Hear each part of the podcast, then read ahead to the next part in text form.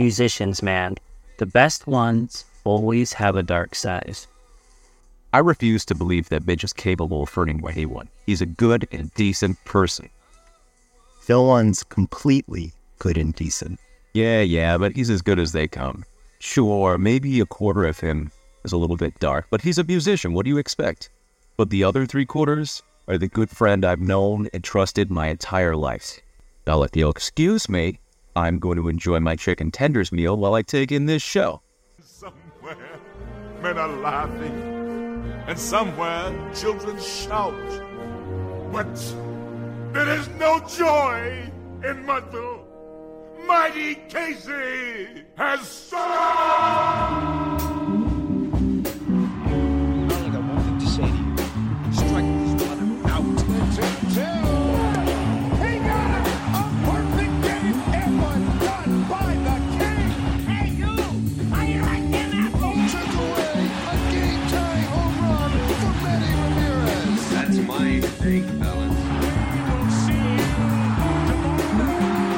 Gentlemen.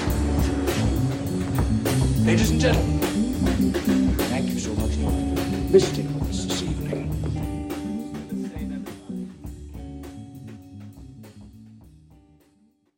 Hello, everybody. Welcome back to a very special episode of Mudville. It is Saturday, December 30th, and I'm one of your hosts, Nolan Rabine. I am Brody Staub, your other host. And today we're joined by a truly singular guest, Matt Farley of Motern Media. Matt, how are you today, man?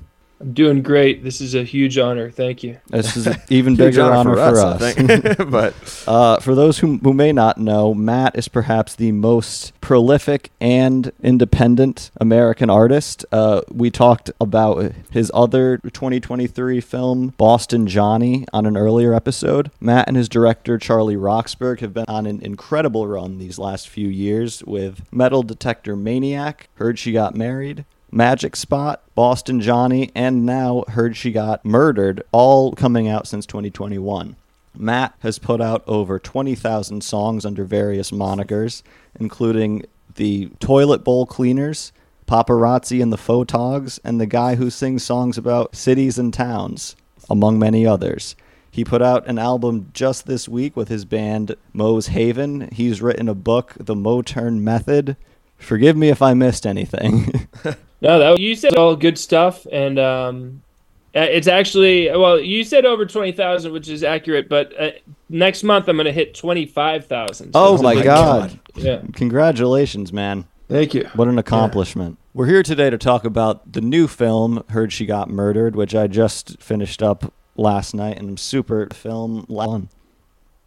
Yeah, so this it's at the Somerville Theater uh, near Boston, and um, you can they have a micro cinema, just thirty one seats that you can rent out um, for pretty reasonable price. Um, and so I've been doing that lately. Just uh, this is my third, and um, it was really cool because like I don't think anyone can predict how the movie's gonna end. You know, do we do spoilers or what here? I was actually going to ask you, uh, it's your film, so if you are okay doing spoilers, I am certainly okay. I was going to proceed with uh, caution, but I'll Yeah. follow your lead here. let's go let's spoil away you All know right. if you anyone out there go go see the movie then come listen but Yeah, i mean the plug fact your ears. that's a good idea.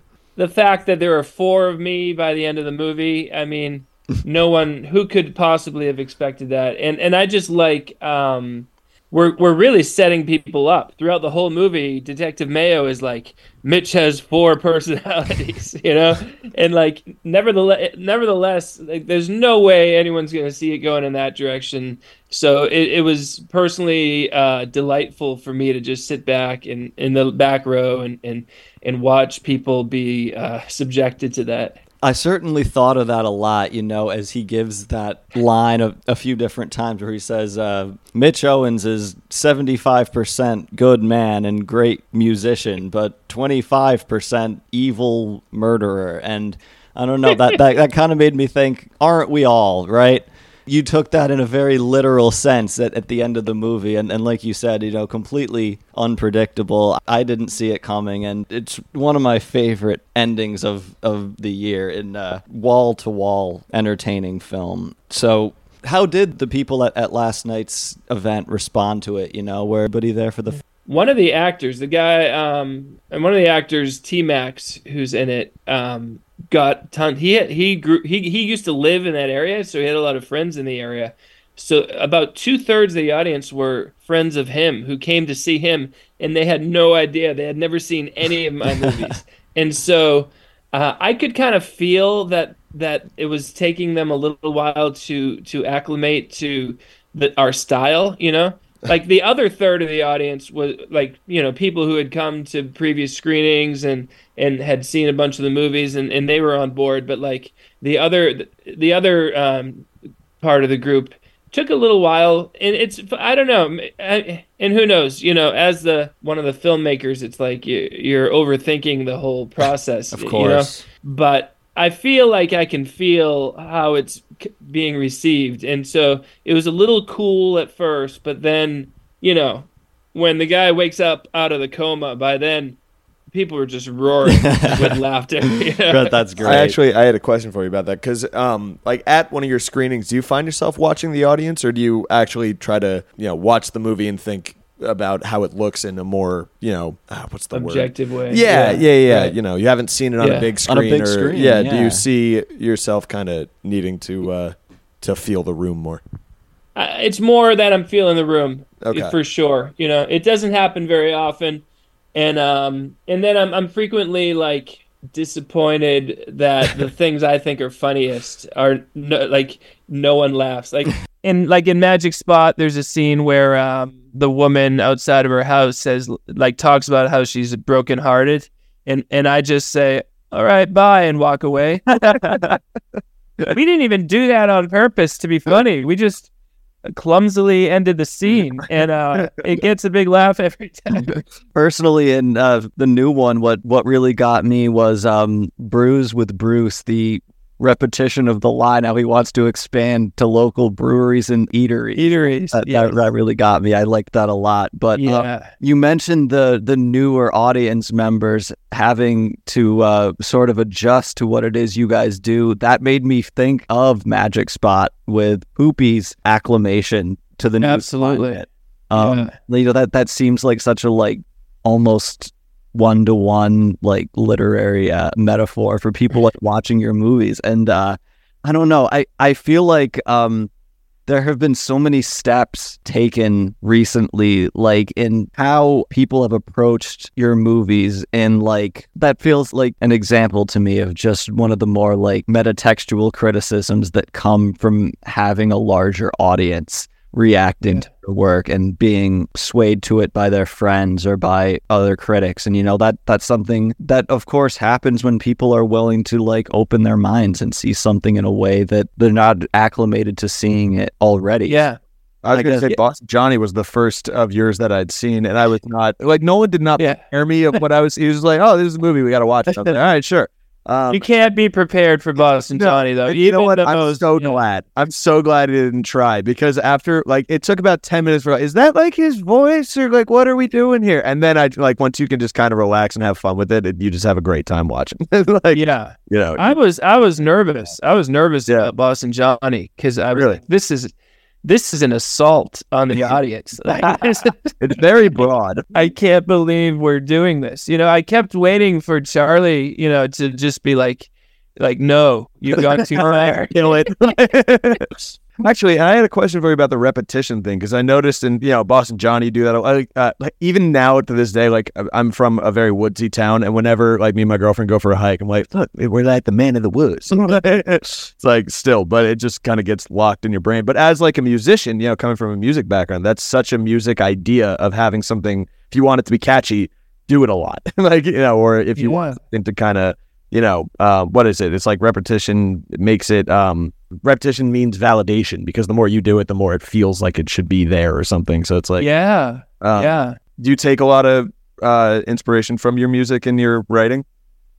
Um, yeah, not no no. I mean, not consciously. I, it's not like we're writing a script and and and I think like let me apply musical uh, ness to it. But Sure. given all the songs I've done, then um, uh, yeah, subconsciously maybe you know that's influenced my uh, style. Sure. But Yeah. but even just like um, sometimes people will point out metaphors that I, I I didn't see when we were writing it. I don't think Charlie saw it. We're just we're just writing it, uh, you know, on a more primal, uh, instinctive uh, way. And, but I'm completely open to all interpretations, um, for sure. You know, and like we, it's not like we were like, oh, we'll talk about acclamation and it'll be a metaphor for like understanding our work. But like once it's over, we're like, oh yeah, that, that, actually does apply.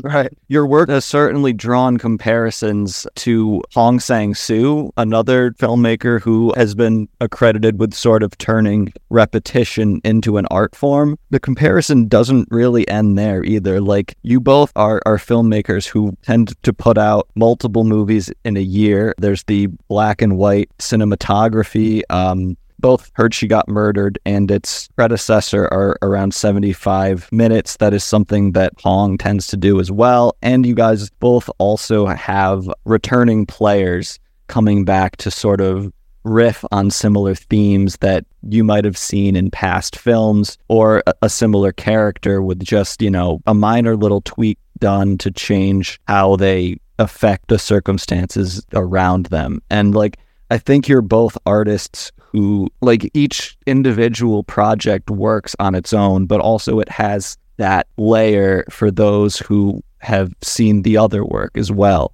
It provides an additional context. Um, Yeah. I'm curious if you've seen those comparisons, if Hong Sang Soo is an influence on your work at all, or just if you have any thoughts in general about, about people comparing your work to his. Well, first, yeah, I've seen the comparisons because I scour the internet for any mention of of me constantly. In fact, when you sent me a message to say that you had watched the movie last night, I, was in, in my head. I was like, I know, I, I saw your Letterboxd four hours ago. And, and then uh, Hong Sang Soo, I've never seen any of his movies, and I, you know, I probably should, uh, but or maybe I shouldn't. Yeah. Maybe we've independently um, c- come to some kind of similarities, and maybe we're we're we're best off just doing our thing. But yeah, I mean, everything that I hear about it seems for sure uh, to hit home, and I just, I maybe his are his a little more serious in general. Is that the only Yes. major difference? Yeah. Yes. I think that's part of why it's such an interesting comparison is like it would seem like you're such radically different artists, but when you come down to it, there are so many similarities in your work that it, it feels like um, you know, it prompted me to ask if that was like intentional. So I mean I Yeah. I think it's it's super cool that like there's just a tangential connection between Yeah. Well, um, it's it's difficult to place.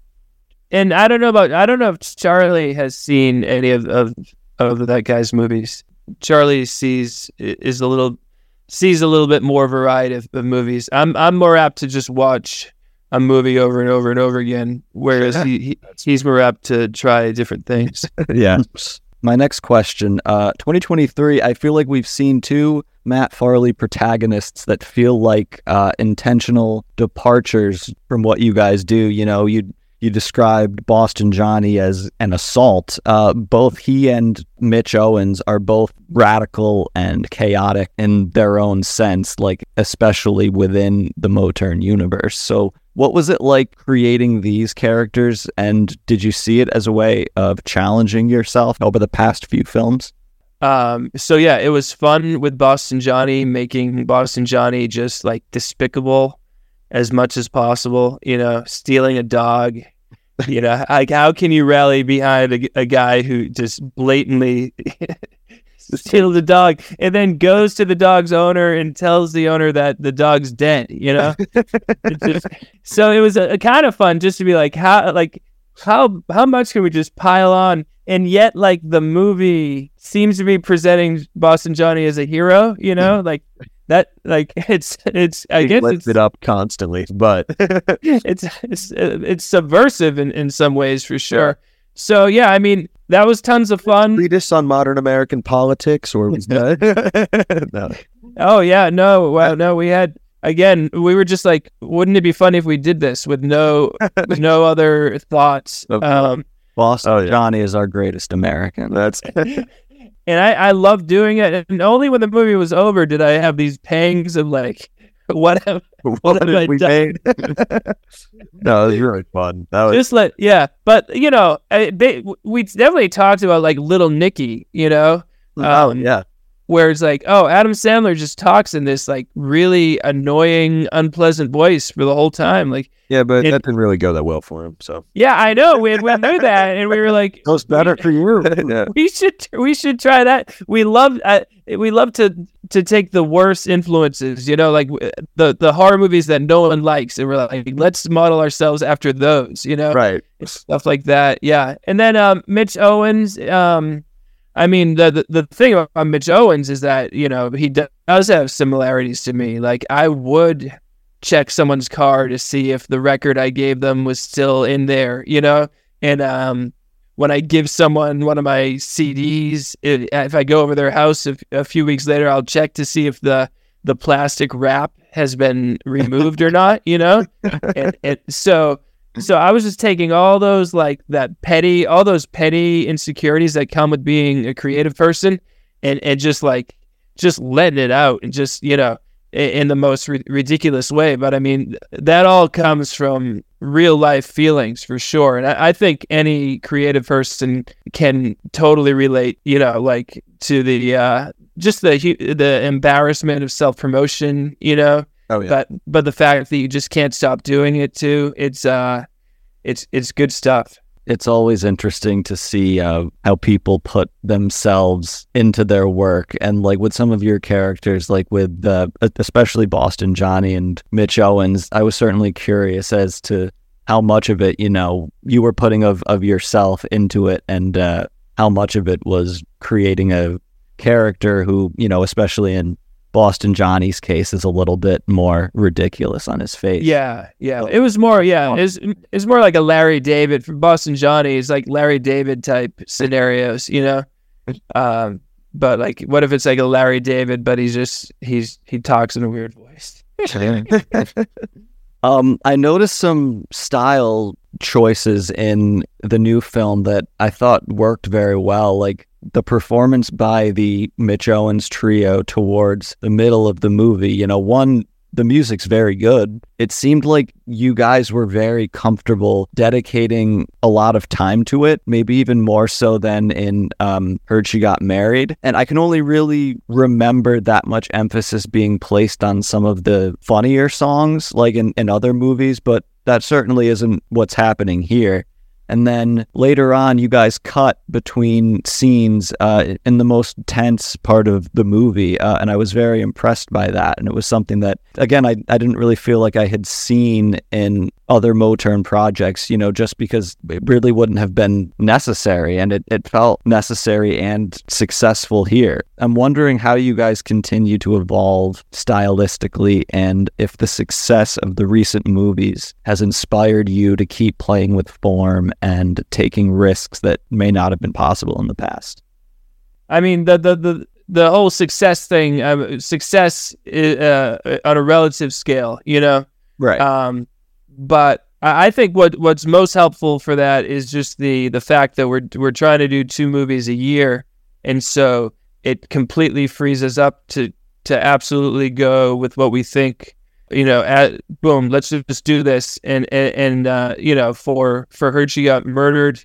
It, it was just like I, I personally like when the plot is really just going, going, going, and so for the, that cross cutting from you get a little bit of me with the DJ, you get a little bit of uh a Van in the hotel with Froggy going back and forth, and just like I, I love that. And then you know I I was the one I, I was the editor for for that movie, and so um the length of time of me singing was definitely uh informed by my love for my own music. like how could I possibly we need to hear more of this one. But um but also like uh, I think those songs are good and um I think it's important to see that like uh, despite it all Mitch Owens um does put put on a pretty good show. You know.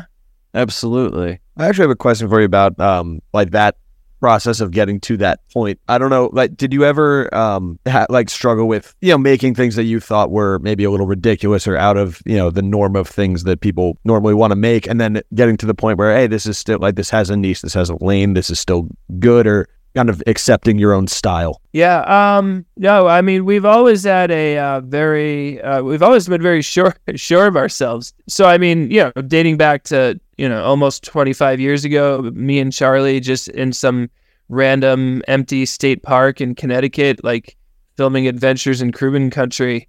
With at no point did either of us ever think like this is not exactly what we should be doing. Right, what you want to be making. Yeah, yeah.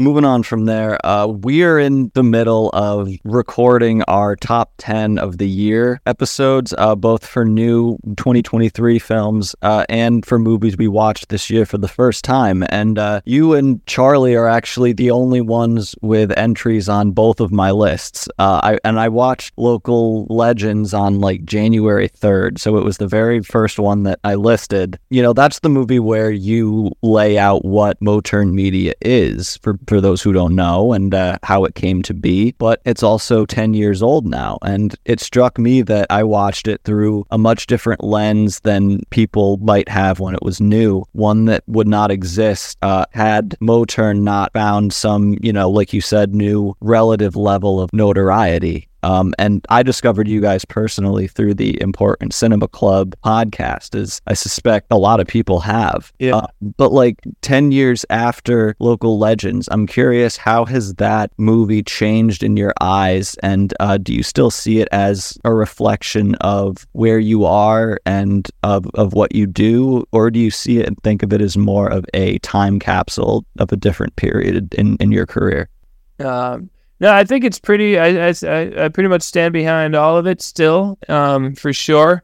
And I mean, when I was writing it, uh, I was thinking just like I need to explain. I need to explain myself, and or even better, like the movies, especially like you put Freaky Farley in front of somebody, and they just don't know what to do.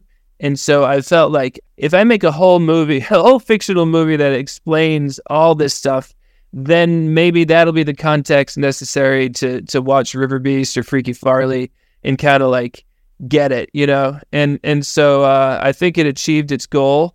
And um, you want to have I t- do you want to know what what movie I'm working on right now? Absolutely. Let the people. It's top se- top secret. It's called. Yeah, you can publish this though. It's fine. Uh, first off, no one cares, so who cares? I mean, we have to transport the SD card in this in a uh, in a lockbox. Confidential breaking news. Um, no one cares, and I'm telling everyone I I, I talk to. But yeah, local legends bloodbath. That's what it's called. Oh, and um, it's a rebrand. It's going to be a slasher, but a, a slasher uh, uh, as uh, in the local legends franchise. So very fun. Look look out! I am incredibly excited for that. Um, that sounds so cool, um, and it also kind of leads me into my next question uh, about like Evil DJ, which um, you you promoted Yeah. towards the uh, end credits of uh, "Heard She Got Murdered" with that little teaser of Kevin McGee, which I found so electric. First of all, but like it just hit me that there are so many different ways that you can take that project, especially now that there are four of you in the "Heard She Got Murdered" universe. And like I personally drew the uh, comparison to Twin Peaks: The Return, you know, with that evil coop doppelganger going out into the world and um, following just the sort of natural consequences of that while also intercutting with a lot of musical performances and just sort of like darkly ironic scenes with a lot of like memorable line deliveries. I don't know, I'm riffing a, a little bit now, but like I'm curious where you think if you're comfortable talking about this, of course, like where do you want to go moving forward with this series and like how do you want to keep experimenting with Evil DJ as the third film in this trilogy? Yeah. Uh, well, um, Evil DJ. I imagine the DJ in the movie, DJ Teresa. She something happens to make her upset with the the world. We have to figure that out. But and she wants she it, and she figures out a way to manipulate the frequencies of her uh, of her radio transmitter. and she can she can murder anyone, any specific person who's listening to her show at any moment. And that's all we have right now. But I mean, what a great concept! And it, it, it, terrifying. it totally is just like uh I mean, part of it is is you know she lives she lives in New York City too, actually, and uh, so she's only up here in the Boston area um, a few times a year. So we were like, well, if you're in the sequel, we'll have to have something we can film you all in one day. And then we're like, ooh, evil DJ, we can film all your scenes in a day. You never have to leave uh, the microphone. That'll be nice and easy. Uh, so it's it's very much like. Uh, t- taking our limitations into consideration before we have any um, any creative decisions. So, but the limiting uh, aspect, like the limiting aspects of that, is actually good because it's when you can make a movie about absolutely anything, then almost there's too many options and uh, it it stifles you. But so Evil DJ um, is not really on the docket though. Evil Puddle is uh, the next one we're gonna film in the spring. I'm very excited about that. Like I said, there's the Local Legends sequel. I'm very excited about a movie called uh, Losers Out, which is going to be about a one-on-one bas- a group of friends who do a one-on-one basketball league. And um, God, yeah. So so that and that one's going for a little more like naturalistic um, performances, kind of like the way we, we are in Metal Detector Maniac, where we're like pretty much ourselves, maybe just a little bit funnier, you know. So um, and then yeah, I can't even there, there's you know we want to make sequels to like everything, Freaky Farley two, a, a River Beast sequel, and so um, it's really just. Uh, if we can keep uh, keep the gang together and keep, you know, oh, another idea. I'd like to make a movie with absolutely nobody that we've ever worked with before, including me. I wouldn't even be in it either. Like, wouldn't that be weird if we? That'd just, be amazing. Yeah, the entire cast was people that we've you've never seen in any of our movies. Like, wh- what would that be? That would be wild. I'll be in it. If Oh, good. Yeah, absolutely. Yeah. Sure, right here too. But um, if you ever uh, if you ever work with people too who don't know who you are, I'd be curious to know how they would take your uh, your Oh, yeah. direction. like, That would be a fun, like, Yeah. social experiment. like, yeah, Yeah, yeah, yeah. how well, free, you know, or how well they can kind of expand their uh their palette. you know? Yeah. I think it like uh in the old days we were recruiting strangers all the time and we you know our movie uh Monsters Marriage Murder in Match Vegas was was plagued by actors who who bailed on us because really. we didn't really have any kind of track record like fr- we had made Freaky Farley there were DVDs you know and we tried to show it to people see look right, this is real. Yeah, right. but at, at least now you can look us look us up and you know Yeah, uh, just getting on to Tubi or Amazon Prime, it's like, all right, uh, it's going to make your troubles worth it, hopefully. yeah, yeah, yeah. Oh, that's really cool. What do you think would happen if Boston Johnny and Mitch Owens were in the same room at the same time? yeah, Mitch would not. Mitch would murder uh, Boston Johnny in, in uh, record time. I was actually going to mention that scene in Local Legends. Uh, the one that I really connected with was the one where you were playing one on one basketball with Soup and you were trying to, to figure out how to get a scorekeeper to come and like keep your guys' stats like with yeah, or uh, I think Kevin Kevin McHale and uh, you know yeah, protecting pretending to be the basketball players. And like that is totally something that I would have done with with my friends. And it is not the kind of thing that like I ever thought that I would be able to see in a movie and like that is I think you know just, that captures just the inherent magic like of what it is you guys do is like you put things on screen that people don't expect to ever see on screen and you guys do it in a way that works in a way they've never seen it work before um, yeah. Well, I think that yeah, that's something it's specifically for local legends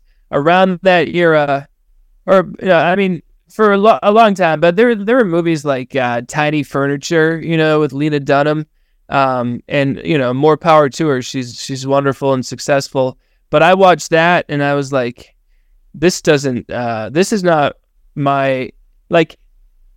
This this does not match with my reality as a creative person. You know, where it's like, and then uh, Frances Ha, and I don't even know those movies might have come out alongside uh, the same year or the year after, but just there's several movies like that where they depict like a young, uh, uh, up and coming uh, artistic person, and and they never speak to me in any way, and they just they feel completely uh, inauthentic and just like uh, and again, it's inauthentic to my personal um, my life. I'm just like, well, that's not that's not what my life is like, you know, and so. I was Name feeling like, DJ. uh, like we should uh I, I want to make a movie that um that shows what it's like for me so i took care of it That's incredible. And yeah, uh, Frances Ha, I believe, did come out in 2012, just one year before Local Legends. So that's another interesting lens to kind of see Local Legends as like a response to that. Almost, I don't know. Do you keep Yeah. a giant bulletin board, cork board? Like, how do you balance 17 different movies bouncing around in your head? Like all these characters, plots, ideas. You know, what's your what's your process for this? um we have google a lot of google docs me and charlie and uh and we'll text each other a lot like even this morning i, I texted a few ideas for the losers out movie and he texted back a few of his ideas and I'll I'll transcribe those onto the the Google Doc. And what's funny is like by the time it once it's time to actually sit down and write, like at least fifty percent of what we've written down is irrelevant, like to where the plot has has Oh, you evolve, kind of right? evolved exactly. Like, and you go through all these ideas, you're like, well, that's not going to work. That's not going to work. But you just have to. It, like, if we waited six more months to sit down and write it, it would be a whole other new movie by then Right. too. And Right. So it's like this is just the one. What you know, this is the one that came out when out right now. Exactly. You have a favorite that you've made? Anything like stand out above the rest that either was most fun making it or you think it came out the best? Um, I th- lately Magic Spot is the one that I'm I'm most happy with, in uh, and the one that I feel most confident about recommending to people. I, I think everyone can can um, sit down and follow the story and get get on board with it. Uh, and I'm particularly so happy with the acclimate poopy scene. I mean, it's just it's so insane as everyone's just repeating that phrase over and over again and he's getting ice dumped on him and hopefully the viewer is is just at some point just saying to themselves like what am i watching? Like what is going on? This is like this is so weird. And you know it's funny because you know my my parents are, are, are in there saying acclimate poopy and uh and it's funny to to yeah people like charlie's sister is one of the people doing it and it's just funny to to have people who uh aren't even that interested in making movies and, and Or getting involved? Yeah. forcing them to be involved just because they're nice yeah. By the way, listeners uh, can find most of these movies on Matt's Vimeo page, uh, or you can buy the Blu-ray of the new film "Heard She Got Murdered" now from Gold Ninja Video.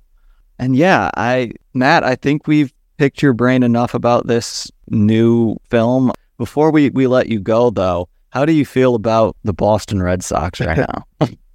Well, uh, first off, I mean, what a run they had, you know, 03 until we'll say 2018, even uh, 2020, 2021, 21. I mean, they made it to the uh, against Houston in the ALCS. So, I mean, that's a heck of a run right there. Uh, you know, I lived around here in 03, 04, and like that era with those two seven game two seven game series against the Yankees. You know, in 03 the Yankees win it. 04 the Yankees win three, and then the Red Sox win four. Oh, we remember.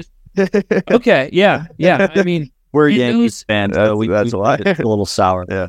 I can imagine. I can imagine. Um, and just like those players were larger than life. Oh my god, like Characters, Cheater and storylines. Arod and Fights. Cena, Yeah. Manny and uh, Ortiz and Johnny. Day. I'm like getting goosebumps just talking about it. Yeah. Like, They don't make them like that. oh, they, they really, they, they really that. don't. Like, It's really guys. such an era. what an era and like just the like the long games but you didn't even care because it was just high drama and a half hours, five hours long. and Bring it on. yeah Awesome.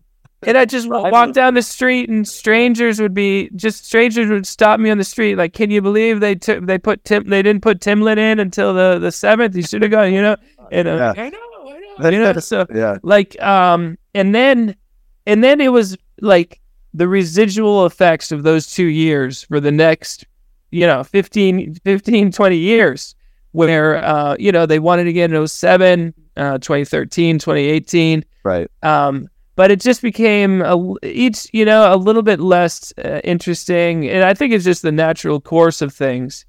Uh, and now they are just, just dismal. just brutal now. Yeah. I can I can barely even name five players on the team. You know, uh, you know, I went to left. yeah, I, I I went to two games over the summer with my kids, and it, it was super fun being at the ballpark. So that's still a good experience, but just and and it might be like a baseball thing in general, or maybe it just I'm older and I have other other things going on. But um, it definitely feels like the magic. I mean, the magic is definitely gone, but it's cyclical. And and what a what a what a run they had. So I, I'm I'm fully on board with the Celtics though. Uh, over the last several years, and makes sense. Been good. that's been fun. I have my own Celtics podcast. In fact, Oh yeah, wait, why don't you plug that? What's it called? Yeah. The Motern Media Celtics podcast. Froggy, the drummer from the movie that you watched, um, Yeah. yeah, he and I, we twice a week we'll we'll discuss uh, the latest in, in Celtics land. And oh, Did you watched the game against the Pistons the other night? That was my next question. Yeah. yeah, yeah, it was exciting, I, and it was crazy. It's like uh, you know, you you un like it's human nature. You're gonna underestimate an opponent that's lost twenty Or 20, 27 going for 28. Yeah. But they, Twenty nine now, isn't it? Did they lose? probably since then, yeah. Lost yeah. Last night. Yeah. And then um, I thought they had you, and I, as a Knicks fan, and or more of a fan of rooting against Boston sports, uh, I was really, really hoping that that it would be the funniest thing I can imagine if the Celtics were the one. It would be pretty got beat by these Pistons, but but that that's the kind of thing that happens though. of course, too. sports are weird. Yeah. I know. Yeah. Last night, um, we didn't have what Porzingis, Horford, or Tatum, and um, we still, and I say we because as if I'm a member of the team. of course. We, yeah, we still uh, took care of business against Toronto, which was really nice to see. Like, uh, there, like Tatum, Tatum and Brown are awesome, but like they they don't have like the killer instinct where they like know how to take command late in, in a close game, and and so it's uh it's a little hard watching that. And frankly, like I want Derrick White to have the ball in this I situation. love Derrick White. He I know. really fun to watch. Yeah, Yeah. yeah, he knows what to do in every situation. So, um, but yeah, I'd I'd I'd like to be more interested in baseball. Like I want to, uh, and I I like to listen to the play by play. But I mean, just this the last couple years with the Red Sox, just oh Yeah, I don't blame you. This is not like when when baseball's bad, when the team is bad, it's really hard because it's such a like you. It's such a time investment, and if it doesn't feel like you're getting anything out of it, it's really hard to you know. That's why being a Yankee fan is really fun because at least you know they're trying. Like even when they're awful, you know that they're trying. it's you know every- right. you have to, but it's uh you know If you have a right. bad season, it's not a short season. no no it's really not. Sitting down and watching a game, it's just like this is too much. Uh, that's why I listen to the play by play. Get some exercise in. That's my my way of uh, doing it because I, I would hate myself uh, if I was, uh, especially after a loss. You sit there like I just spent four hours watching these millionaires disappoint me, you know. and why do I even care? Why do I even care if they win or not? Why do, like why does it affect me? Oh, I was I was asking those questions. I asked that with the Giants a lot, but the Yankees this year especially, I was like, oh my god, I can't even, I can't. like, what am I doing? The number of times that we've gotten existential about Yeah. sports fandom Oh in the God. nine months that we've done this I know. podcast, I, we, we've already lost count. You know, Re- recently my wife uh was like uh, asking like why like why are you why you watch so much basketball and what i said was it there's something inspiring about watching people work together to accomplish a task. And it's nice to see it when that works out. And and frankly it, it can even be like it's nice to see that it doesn't always work out. And like the, these guys are absolutely trying. And you can get you can get life lessons uh, from it, and it, it it totally inspires me and gets me fired up, and uh, and so I see value in it there for sure. That's why sports movies are so fun. That's you know, it's it's always great storytelling. Every little every game is a little story. well, Yep. Yeah, we're piecing together these connections between cinema and sports, and that's what our podcast is all about. Um, It's important work. Yeah. We do. work. Matt, did you did you see the other night? I'm I'm not sure if this was actually after the Celtics game, but it certainly contributed to it. Just the recent string of losses has turned Cade Cunningham into like a Buddhist monk in the way he addresses post game interviews. And uh, I'm I'm curious if you would ever base a character in Losers Only off of that. Yeah, well, okay, I have I do have stuff to say, not not specifically about that, but just like press conferences in general. I love the format, you know. In in Boston Johnny, there, you know, Boston Johnny will take a nap and work out his troubles by imagining he's in a press conference, and like. There's just something so hilarious about the whole format, especially in sports, because it's like, you know, it doesn't really matter that much. The questions are all the same over and over again, and the answers are just com- like they they go to they take courses. Like you know, the players take courses Extreme lengths to say nothing. how to say Yeah. nothing. Yeah, Yeah. exactly. And so it's just like it, it's just a whole weird uh, back and forth, and so I, I I think the format is is is rife for uh, for comedic uh, stuff. Uh, we we use it in the Christmas the our, the Motern Media Christmas special. There's there's those two, and uh, there'll, there'll probably be more in the future. But it, it's funny, and and what's funny is like the the interviewer, the media get mad at guys who don't give them anything, right? And then and then if a guy actually speaks his mind, then they tear him apart for last. yeah, exactly. It's ridiculous. yep. My God. That's why I've loved watching Cade this past week because you know you usually get guys just given the same like four or five answers in those conferences. So then you have a guy who's lost thirty games in a row going down and saying, "I take solace in the moonlight." Like I don't know, that's kind of awesome. Man, Yeah, and I mean, like- about not being able to, like, to yourself, just because, I mean, you keep on having to get out there and say, like, yeah, I don't know, we just lost. How long can you do that before you lose your freaking mind and just start saying, you know, the craziest thing that you can think of? Yeah. So I like a guy. I like a loose cannon. I'm, I'm pro loose cannon all the way. All the way. I mean, Dennis Rodman. He's he's the best. I mean, watching him on that Last Dance documentary, like again, I get goosebumps. Just Yeah. you know, and like he's got some demons he's working out, but Oh, yeah. like boy, can he rebound? You know, and it's, it's just like it's and it's just so because okay because like any professional athlete is is so focused and single-minded and and able to forget about that they can get, hit shots what they what they're really good at is spending hours Right. repeating Right. the the form of shooting like that requires such incredible focus and Yeah. such single-mindedness that and then you throw uh, throw 12 of them in the locker room and they're all just com- like they're all the best that have they've ever been except now they're surrounded by other guys who are like the only other guys at their level like that is that is something it's amazing that they can can cooperate at all you know I'm always fascinated by locker room dynamics too. That's like my favorite because these people are so weird. Athletes are so strange. Like they are just odd, odd people.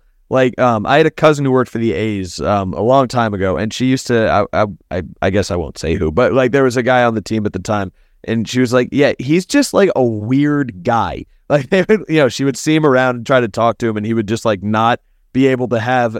Not that he wasn't smart; he's very smart, right? Like you know, the like incapable of communicating like a regular person because his entire life was just sucked up by baseball from the time he was a little kid. You know, as all of them are. But he was like, yeah, so strange, and like, you know, it was cool to hear. yeah he's not a regular person and i mean look look at like tom Bra- tom brady like oh, he's tap normal. he tries he's t- he takes a lot i think he takes a lot of those like media how to present yourself in media classes. Yeah. And he just doesn't quite get it because he's like very robotic and very like trying so hard and like forcing that smile when just beneath the surface is just like this rage filled demon he's like i must win beast i must win It's not even I must win. It's I will not let you beat me. It's like you know. Do you remember last year on this- supreme? Do you remember last year on this time Brady was going to put his like announcing career on hold to pursue stand-up comedy? That would have been the greatest headline I've ever read in my life. And like, it was just a little blip, and I'm like, and no one has even talked about it. Well, Where I need some follow up. I want an extensive article. Like, there, yeah. I quote tweeted that like a month ago with just update question. yeah, okay, good. Thank you. You get on the case. This could be a big break for your podcast if you. We need if you, Brady. yes, you hear about Brady's figure it out. stand-up comedy Kurt. And is it just that like he's surrounded by yes men his whole life who laugh at everything he says? You're funny. He is definitely not. That guy does not. He's not funny. That's not related to like avocado ice cream, working out, and like you know. oh wait, he was on like a late show, like like ch- chugging chugging a beer or something, because like they were like, "Let's make you look relatable." He's like, "I would like to look relatable," and he shouldn't be relatable. You know, he's like in, like an ultra successful uh, competitive maniac. when they can actually admit that they're not trying to be relatable. It, like people like to have these different. That's why they're idolized because they're not like the rest of us. like why not? You know, lean into it, use it. I had one last thing, Matt. My mom about three months ago showed me a video. She just goes, "Have you seen this?" And it was you sing the Brody poop song. And like she had no idea who you were, no idea what it was, but she was like, "Look, they're saying your name," and I was like, "Oh, I know that guy." I was like, "Totally." That's we just watched Boston Johnny. And she was like, "What I know. So I'm uh, I, I have to uh, have to let her know that we're we've got you on now. But um, yeah. So thank you for putting my name in a song because I don't get to hear it many uh, many places. Yeah, well, it was a big moment for me where I was like, "Poop songs are popular."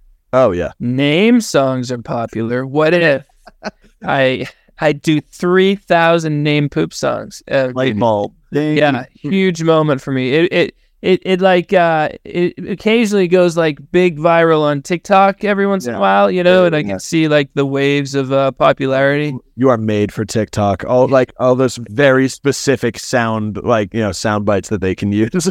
Yeah, it's great. Some clips in the new movie, I think, would even be good for like in social media clips. Like the, uh, do you mind if I use the bathroom? Yes, I do mind. Go and go pee. Go pee in the trees like man.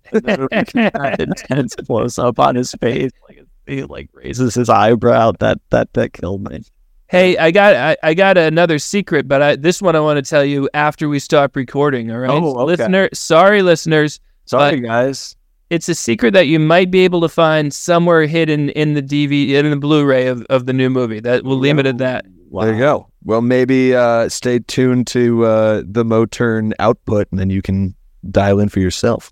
yeah, and Matt, thank you so much for for coming on today and joining us. This was an absolute delight having you on. Uh, congratulations on the new movie as well as all of the other movies and all of the songs and all of the future movies and songs. Thanks. Do you have anything that you'd like to plug before we go? Anywhere people can can find you? Yeah, my phone number is 603 644 0048. Give me a call. In fact, I'll tell you the secret uh, behind the movie um, if you call me in person. Go call Matt, and you can find him on Twitter or X at Motern Media, and you can find most of his movies on Vimeo, or you can buy Blu-rays from Gold Ninja Video or wherever else. I might have laughed over the number if you want to say that one more time, just so it's clean. 603 644 0048. Give him a call. Thank you so much for everybody tuning in. You can subscribe to us if you like the episode at patreon.com slash mudville. Uh, and that'll do it for us today. Thank you so much to all the people, and especially thank you to Mr. Matt Farley for joining people's us on filmmaker. today's podcast. Truly the people's filmmaker. Oh, yeah. I will we'll see you all next week.